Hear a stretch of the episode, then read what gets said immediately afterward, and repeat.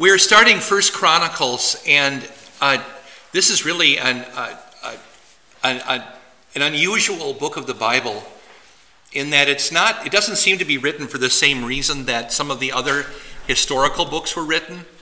Um, Samuel presents uh, the line of David and uh, the kingship of Saul and David. Kings is really more about the building of the temple under Solomon and then what happened between the northern and southern tribes. Um, and uh, this one is a little bit different because it really is, is uh, in my opinion, designed to answer one question, and which is which accounts for why it's written the way that it's written. Um, you know, Kings just starts pow and with uh, with with really the death of King David. Samuel begins pow with the birth of Samuel the prophet, but this one begins with nine chapters of genealogies. And I'm going to attempt, if I could ever stop talking about this and just get to it, we're going to try to get through four of those chapters today. Um, so I've got about 105 slides to go through uh, just for this session. Um, and some other things. We'll talk about art theft and the Philistines and some other things. Um, but let's uh, just cover a couple of things. One is the title of the book, Chronicles.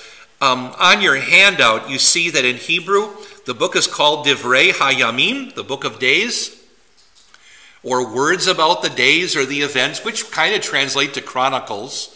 Um, the Greek name for the book is unusual because it's called Paralipomenon, which really means additions. Um, but if you read Samuel and Kings, Chronicles seems more like a condensation than additions, but there are a couple of things in Chronicles that are different. The biggest difference you'll notice between Chronicles and Kings is that Chronicles does not tell the stories of the northern tribes or the northern kings. That's not part of Chronicles. This is all about Judah. And therefore, the northern prophets. And who are the two biggest prophets to the north? Well, Elijah and Elisha. And they are not in Chronicles. Um, so this is all about the southern tribes and about what happened down here. So if we go to author, um, we don't really know who wrote Chronicles. It's not, we're not told who wrote Chronicles. However, the last chapter of Chronicles and the first chapter of Ezra are almost identical. Um, and tradition says that Ezra may have assembled Chronicles or may have written it down. Wow, if uh, when you get to certain books of the Bible like Proverbs, um, everybody kind of points to Ezra. I wonder how busy that guy was. Um, writing his book and maybe compiling the Proverbs, may, maybe also compiling the Psalms into the order that we have them today, plus writing down Chronicles and so forth. Um, wonder what else he did, you know, with his days. But some people just produce a lot, don't they? Um, the reason Ezra's name seems pretty logical is the date, because it was written in the early part of the 6th century, the 500s BC. The last event is just at the beginning of, of that century, 586, is the return of the exiles from captivity. Um, so that's how I'm giving away the ending. Um, that's an important consideration here. Um, and so it's really about the purpose is about Israel's history um, for the returning exiles. And that's where we get to this question is God still interested in us? There's a focus on the temple. And here is really the purpose or theme Are we still God's people? Are we still God's people? And if you under, if you if you if you accept that as the theme of the book, um, then the different things that make up the book, like the genealogies, for example, they begin to make a lot of sense. Uh, these are some people, but we are this people. Um, how did we get to where we are today? Um, and so, going from Adam through Abraham, very quickly through the children of Israel, the sons of Israel, to Saul, then to David, Solomon, the kings who followed Solomon, the exile, and then the return from the exile. Are we still God's people? Um, that will begin to answer some of the questions. And the focus on the temple why would it matter if we're focusing on the temple to answer the question, are we still God's people? That's this place for worship and sacrifice. So if God is still accepting us in his temple, we are still his people. And what is our focus on the tabernacle and later on the temple, especially? Um, and most of the temple stories, I'm just going to give away something else about the book. Most of the temple stories are good temple stories. So there are some bad temple stories in the book of Kings, but this is mostly the good stuff. The author wants us to understand our good relationship. I'm speaking as a returned Israelite here, but because uh, that's the audience. Um, but our relationship with God. By the way, this isn't an actual photograph of exiles, um, but it is a, a, group of Jews in the early 20th century. So the outline of the book that we have, uh, uh, this includes Second Chronicles is just briefly um, some genealogies from the creation to the, that would be restoration. Then the end of the reign of King Saul. The author is not too concerned about all the things that Saul did. He's more concerned about the transition from Saul's death to David. And so that's what we spend time on. Then the reign of David is the balance of the rest of First Chronicles, which is how the book of Second Samuel ends. And then the reign of Solomon, Second Chronicles, which is how really First Kings begins, is the reign of Solomon. And then the great schism or the division of the kingdom that happened, and then the various kings of the, of the centuries 10th, 9th, 8th, 7th, and the very beginning of the 6th century BC. How can he get so much into so little space? Well, because in Kings, we're worried about both north and south. But in Chronicles, it's just the south. That's why this book can be about the same length and yet cover um, more territory, as it were. Just something about genealogies. Um, not every generation is included. If you're going to be really picky and do a lot of homework, you will find that there are generations in other places, in Genesis, for example, um, and in Luke, that are not present here in Chronicles. Um, there is, uh, this is also a satisfying way for Israel to account for their whole history in just listing things. Um, when I uh, recently looked up my grandfather's history, my grandpa Raminger, I found many names I remembered from my childhood of funerals I went to um, in the in the early days and so forth, and uh, a quick way to list people. And then every chapter of genealogy, just notice this. Every chapter of genealogy contains at least one oasis, one story to focus on. Might be only a half a verse, or it might be a couple of verses. Um, do you remember a couple years ago, more than a couple, 20, 30 years ago, there was a lot around about something called the prayer of Jabez? Do you remember that? Well, that's in these opening chapters of Chronicles. That's where that little, it's two verses. That's where that shows up. And there used to be all kinds of stuff. There's a book about it and other books and Bible studies and things, but it's really it's just a one guy's prayer, but it's an example of one little oasis in Chronicles. Why use genealogies? Well, the captives returning had this serious problem. Are we still Israel? And some, for example, there were Levites who could not prove their family lines. Therefore, are they still Levites? You know, and if you're not a Levite, can you be a priest? No.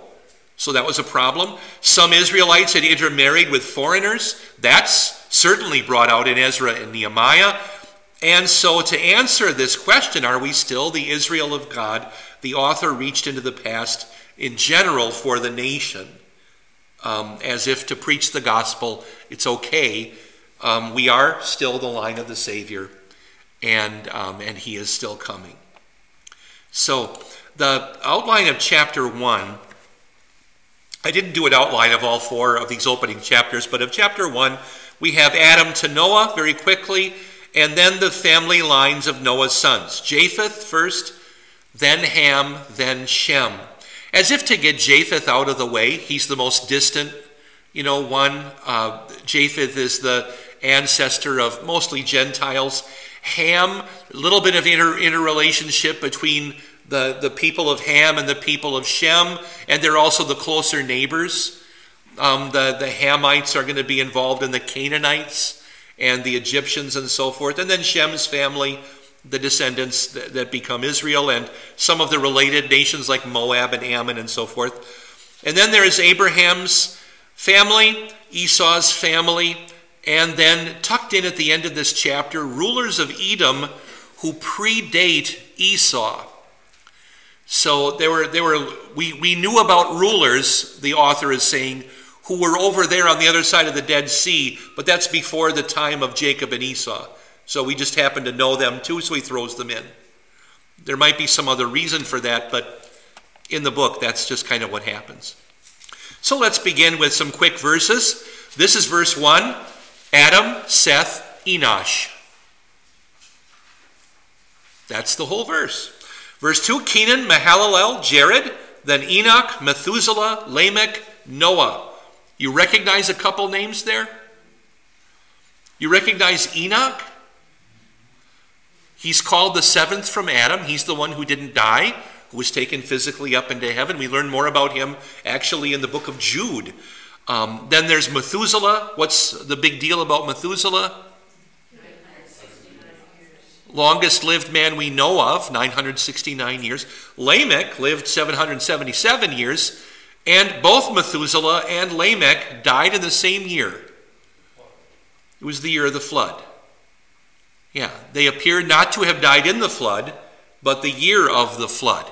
My mental picture of that is always of Noah and his sons digging their graves for Methuselah and, and then Grandpa Lamech, and they're kind of patting the dirt with their shovel, and they finish pat, pat, pat, and they just look, and then pat, pat, pat, pat, pat, pat, pat. Oh, it starts to rain, um, and then we keep going. But that's my mental picture there.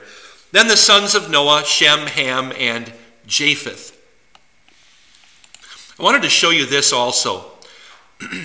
this is, let's get a bigger picture of it. This is um, the beginning of First Chronicles in Hebrew.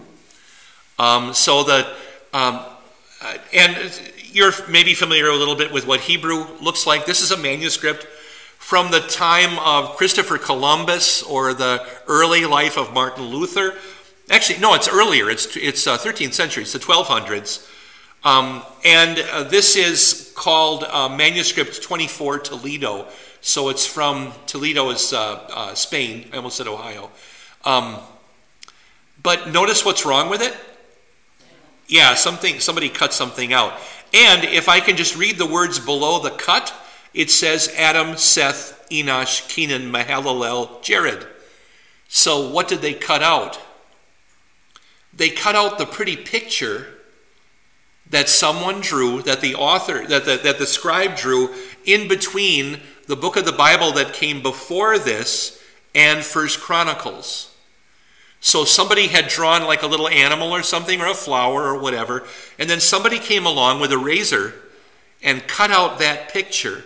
And by the way, they did it 39 times. So before every Old Testament book, the scribe had drawn a beautiful little picture of something, and then this guy came along and cut all of those out of this manuscript. And this is not unique. This happens in hundreds of Hebrew manuscripts. Um, when you get to Greek manuscripts, they pretty much leave them alone.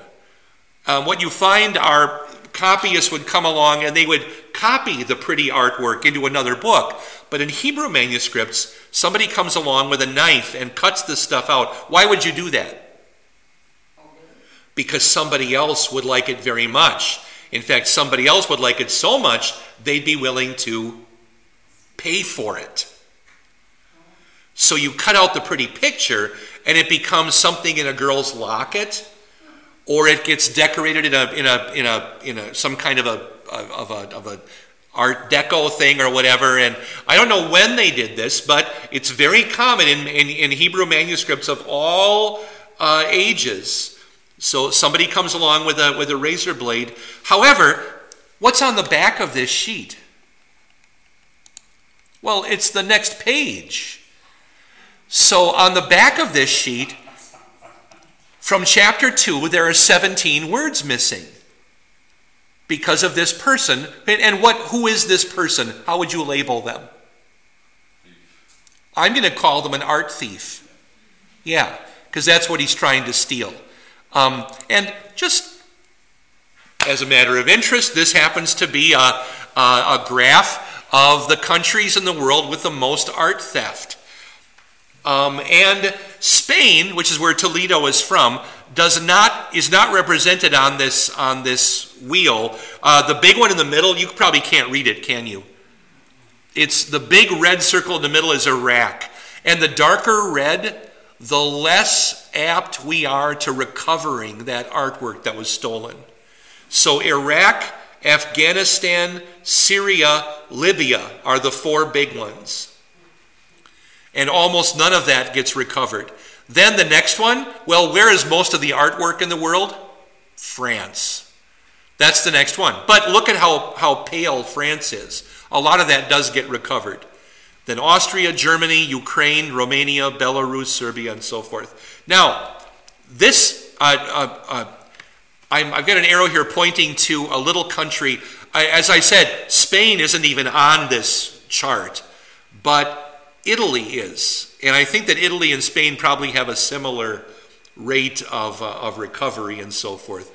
But I'm willing to bet that you could probably walk into somebody's house and find this missing drawing somewhere. Um, in fact, when I painted houses in Madison, Wisconsin, we sometimes saw things like this in little frames in entryways of certain kinds of houses. And I'm not going to go any farther than saying that, but I have seen it um, uh, uh, pictured places. At the time, I was in my 20s. I didn't know anything about Hebrew manuscripts or anything. And I thought, oh, that's kind of an odd little tiny thing to have there. Well, now I, I've seen this, and now I realize probably what I was looking at. And I'm not going to point any fingers, but I could point a finger. So let's go on with our text. The sons of Japheth, so one of Noah's sons, Gomer, Magog, Madai, Javan, Tubal, Meshech, and Tiras, the sons of Gomer, Ashkenaz, Riphath, and Togarmah, and the sons of Javan, Elisha, Tarshish, the Kittim, and the Rodanim. And when you have a the in front of a name, it usually means a whole people, a race. And maybe they didn't know the dad's name, but they know the race that the, that, that came out of that. And these are mostly uh, nations then that would be in Greece, Europe, the Mediterranean, and maybe one or two of these in over in India. Ashkenaz in the middle there, probably up in um, western Russia. The sons of Ham, now we're moving from Shem to Ham. I'll read most of these. Cush, Mitzrayim, Put, and Canaan. You recognize Cush and Canaan. You also know the country that's pronounced Mitzrayim here in verse 8, because Mitzrayim is the Hebrew word for Egypt. It's always spelled that way in Hebrew. So, in fact, it's a dual. It means the two Egypts. So, whenever you see Egypt in, in, in the Old Testament, it's always this word. And then the sons of Cush, Seba, Havilah, Sabta, Reama, and Sabtika. The sons of Reama were Sheba and Dedan. You recognize the queen of Sheba coming from that line down in Africa somewhere. Cush was the father of Nimrod who grew to be a mighty warrior on earth. And you recognize that. That's one of these little oases of a story here. We don't have much more of this, but this is Genesis 10, verses 8 and 9. The same guy, same amount of information. So, a famous guy that um, our author thought we might know about. And then Mitzrayim was the father of the Ludites, Anamites, Lehabites, and Naphtuhites. I don't know anything about them. But the list continues. The Pathrusites, the Casluhites, from whom the Philistines came, and the Caphtorites. Caphtor is probably the island of Crete. And there is a connection between the island of Crete, those Greeks, and the Philistines. Um, and uh, research was done into that a few years ago. Um, what would 1984 be for us? About 30 years ago? Is that right? Or is it 40 years ago? 30 something. No, almost 40 years ago, 35 years ago.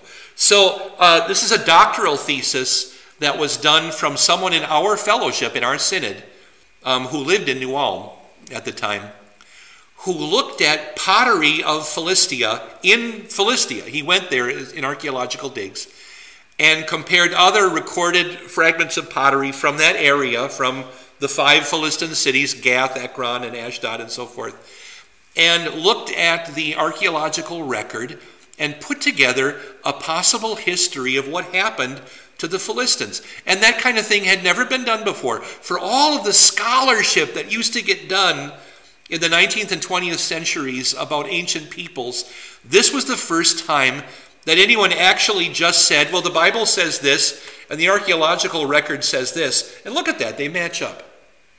No one had ever done that before. And by the way, that man's name is Dr. John Brug. Some of you know him. I have a photocopy of that, of his doctoral thesis on that.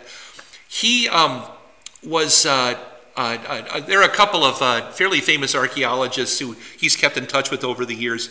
And there, he was talking with a man who's world famous once, who um, then asked him his name. And I said, I'm John Brug. I, am in a little seminary in Wisconsin you've never heard of. And the guy said, John Brug, you're the one who taught us something we don't know. That was the guy's reaction to Brug. Um, and, uh, and because uh, nobody had ever done that before. And wh- why wouldn't you do exactly that? Why wouldn't you look at the archaeological record, assume that what the Bible says is what the Bible means, put them together and say, huh, it works. And that's what he did.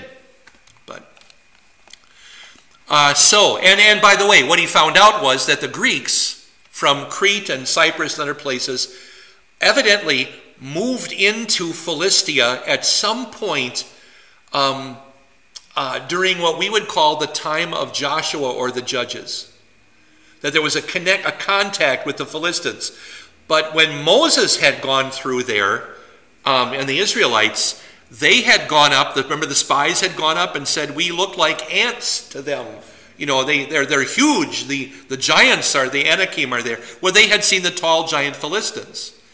A couple generations later, the end of Joshua and in the book of Judges, there's intermarrying go on, going on, and the, the, the giant Philistines are kind of dying out, but they had joined forces with this group of Greeks, the Caphtorites, and the pottery shows that rather than one side wiping out the other, they had decided to get along. And they found out that they worked well together. And the, so the, the, the, the Greek Philistines would be the army, and the old giant Philistines would be the heroes, the champions of each division or whatever.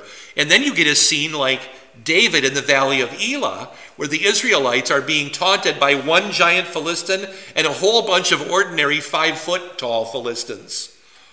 Um, and then we have the story of David and Goliath. Later in the, or, or earlier than that, not much earlier, but a little bit earlier, you've got a man like Samson who keeps falling in love with Philistine women. How many women with Samson? Three. Delilah is just one of them. There are three of them. Um, and do you think that they were all nine feet tall and had two heads and 12 fingers and everything? And no, I think they were probably all beautiful five foot, five inch Philistine women with long brown hair or whatever, but probably that's who Samson keeps falling. I think Samson had a type, but he keeps falling in love with these Philistine women. Um, but they're probably all of that Greek descent from the Caphtorites. Okay. Also in this in these verses, Canaan, the father of Sidon, his firstborn. Sidon is a city up north in Lebanon. But then of the Hittites, Jebusites, Amorites, Girgashites, Hivites, Everybody say Chivites with me. Chivites, that's good, cleans out the throat. Arkites, Sinites, Arvadites, Zemarites, and Hamathites. And some of these you recognize from other places in Scripture, like the Hittites, Jebusites. What's the city of the Jebusites later called? Jerusalem. The people of the Jebusites had one big city. They called it Jebus or peace of Jebus, Je- Jebus Salem. And David thinks that's a pretty good place for a capital. So they conquer it. that's Jerusalem. Um, the Amorites, you remember that, uh, you've at least heard of Sihon and Og. The Israelites defeated those Amorite kings, and other Amorite kings, and so forth, and the Hivites. Okay. So all from Ham, the tribe of Ham. Then the sons of Shem. And now we have more familiar names Elam, Asshur, Arphaxad, Lud, Aram, sons of Aram, Uz, Hul, Gether, and Meshech. Arphaxad was the father of Shelah and Shelah the father of Eber. Two sons were born to Eber. One was named Peleg because in his time the earth was divided. His brother was named Joktan. What do we mean that in Peleg's name the earth was divided? It gets talked about in Genesis. Um, so I kind of think that this is where the languages of the earth got divided because it makes sense that about the time of Peleg is when the Tower of Babel took place, somewhere in there. Um, but that seems to be correct. But then this guy, Eber, later lives to be older than 400 years old. And this is the man whose name uh, is lent then to the entire tribe of the line of the Savior. Remember that they are never called the Terahites or even the Abrahamites or the Isaacites. You don't hear that, do you? Shouldn't you hear that? Well, no, because Grandpa was still alive and they called themselves by Grandpa's name, the Eberus. So they're called Hebrews after great Grandpa Eber, who's still around because he is the last of the long lived patriarchs. Abraham lives a paltry, what, what did that child Abraham lived to? 175? you know. But Grandpa Eber was still around. Then Isaac is around. Isaac has a pretty long life, but Grandpa Eber is. Then Grandpa Eber finally dies, and the family calls itself then after Jacob, whose name has been changed to Israel. So they go from Hebrews to Israelites with basically with one funeral. Let's get to Abraham here, and then I'll pause again. Joktan was the father of Almodad, Sheleph, Hazarmaveth, Jerah, Hadoram, Uzal, Dikla, Obal, Abimael, Sheba, Ophir, Havilah, and Jobab. All these were sons of Joktan. How'd you like to read that quickly in church and have to get it all right?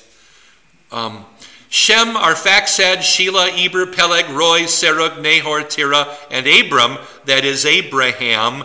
So at the end there, he lines up, uh, he repeats names and lines up the ancestry of the Savior's line. Um, then the sons of Abraham, Isaac, and Ishmael. Who's Ishmael's mother? Hagar.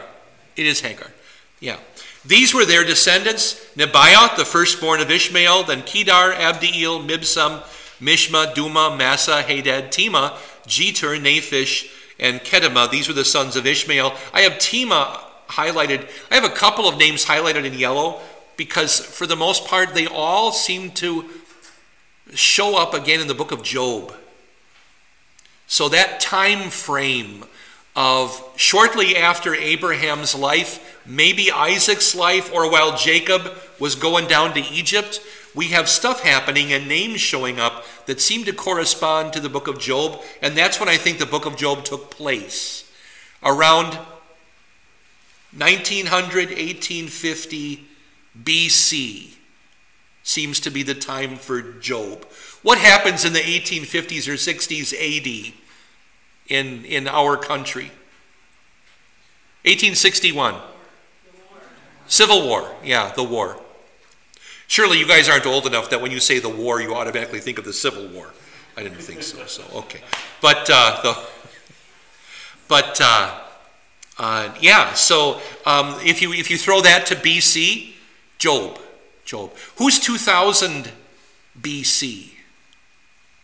What guy? Well, that's Abraham. That's Abraham. And who would be uh, corresponding to Luther in 1500 AD, who would be 1500 BC? That's Moses. Okay, so if that, if that helps you at all, Moses around 1500, or so BC, 1446 BC is Moses, and then around 2000, any, any date in your lifetime would be an Abraham date, if that helps you figure out that part of chronology and so forth. A little more here. The sons born to Keturah, Abraham's concubine, that is his second wife after Sarah died. Zimran, Jokshan, Medan, Midian, Ishbak, and Shua. Oh, Shua. There's a guy in Job named Bildad the Shuhite. He might actually be the son or grandson of this man, Shua. The sons of Jokshan, Sheba and Dedan, and the sons of Midian, Ephah, Epher, Hanok, Abida, and Eldaah. All these were descended, um, uh, descendants of Keturah. That's uh, Abraham's wife after Sarah dies. Abraham was the father of Isaac. The sons of Isaac, Esau and Israel. The sons of Esau, Eliphaz, Royal, or Ruel, Jeush, uh, Jalam, and Korah. The sons of Eliphaz, Teman, Omar, Zepho, sounds like a Marx brother, uh, Gatam, and Chemaz, and by Timnah, Amalek. Now, Timnah, that last name is a woman's name. So, evidently, Esau has uh, uh, uh, sons by one wife, and then this other woman, Timnah, he has a separate nation in Amalek. And what do you think of the Amalekites when you think that a good group or a bad group?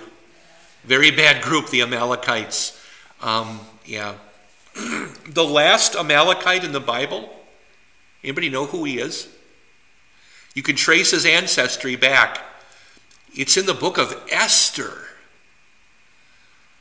And it's the bad guy Haman in Esther is the and his 10 sons. Those are the last Amalekites in the Bible that are left.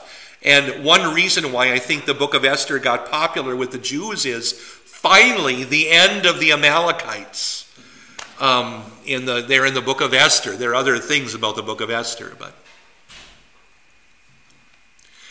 um, tearing through this very, very quickly, but the sons of Ruel, Nahath, Zerah, Shammah, Mizah, the sons of Seir, Lotan, Shobal, Zibeon, Anah, Dishan, Ezer, and, and Dishan. The sons of Lotan. By the way, Lotan is one letter off from being the word Leviathan. Lotan was a, a Canaanite god. Um, and so that word shows up a lot, and I kind of wonder if this guy was named after him. Um, the sons of Lotan, Hori, and Homam, and Timnah was Lotan's sister. That's the Timnah who was the mother of the Amalekites a little bit earlier. Then the sons of Shobal are Alvan, um, Manahath, Ebal, Shepho, again, Marx brother, and Onam. Then the sons of Zibeon, Aiah, and Anah. Uh, this corresponds with some things in Genesis 36 also. Um, then I, I want to get to verse 44 and talk about that, but let's kind of just notice this. You have uh, more sons of Anah than down below. Uh, notice in verse 43 these were the kings who reigned in Edom before any Israelite king reigned Bela, son of Beor, whose city was named Dinhabah. And then his successor, verse 44 when Bela died, Jobab, son of Zerah from Bozrah, succeeded him as king. And then more uh, uh, of these Edomite kings. But Jobab, what if I were to give him a nickname? I might call him Job. And he's at the right time, he has the right kind of wealth in the right place to be the Job of the book of Job. You know, these weren't kings who had palaces and gold crowns. These were men who had lots and lots of animals sheep, camels, and donkeys, and so forth. Job had all of that. They had good reputations. They uh, uh, grazed their sheep and their animals up and down ranges. Um, and by the way, the land of Uz, um, where Job lived, is really kind of over to the east of uh, the bottom of the Dead Sea. But then it kind of goes up and down from there. And why does it kind of go up and down? Well, because you're grazing sheep, you're moving them from place to place, but maybe in the same general area. So it does correspond to this guy maybe being Job. Some people think this wasn't Job, but Luther talks about it as if, yeah, maybe. Um, And I don't know if I want to dismiss Jobab from Chronicles here as, as can't be Job. I think he might be Job. But that's the, all, all the more I'm going to say about that. You've been listening to Invisible Church, the Bible study podcast from St. Paul's Lutheran Church, New Minnesota.